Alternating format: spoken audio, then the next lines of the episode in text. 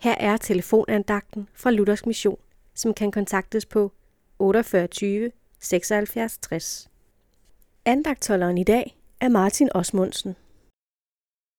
I salme 16, vers 8 siger David, Jeg har altid Herren for øje. Han er ved min højre side, og jeg vakler ikke. Hvor gælder det for os mennesker at bære os rigtigt ad, hvis livet skal lykkes for os? Vi må have et mål for vort liv. Det havde David.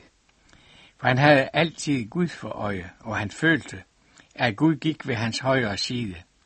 Og det gav hans skridt fasthed. David havde også sine mørketider, men det var, når han gik på egne veje, og synden overrumplede ham. Sådan går det for os, når vi ikke dagligt har Gud for øje. Præcis som det gik David. Det gik galt, og han vaklede. Hvorledes kan det vanskelige liv må lykkes for mig? Jeg som er så svag og falder så tit. Davids erfaring var, at når han havde Gud for øje, så var det en bevarende magt mod fristelser og fald.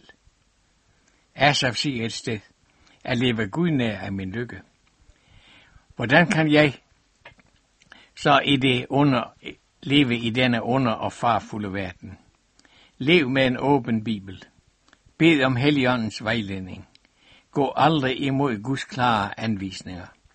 Så har du altid Herren for øje, og Gud går med dig, og du vakler aldrig. Amen.